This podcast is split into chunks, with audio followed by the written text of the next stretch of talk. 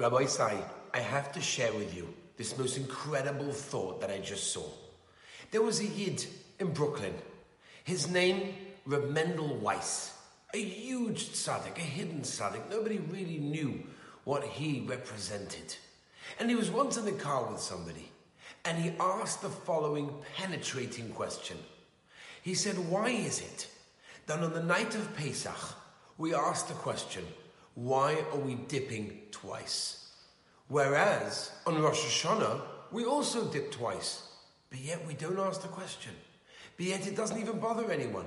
We dip the challah in honey and we dip the apple in honey. And he answered so beautifully the following.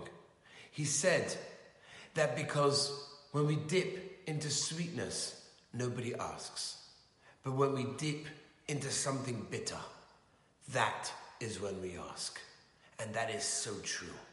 Because so many times in our lives, things happen that don't go our way, that are difficult, that are hard. And we ask, why me? Why did this happen to me? But the moment something happens in our lives that's sweet, that's nice, that's geschmack, nobody ever asked, why me?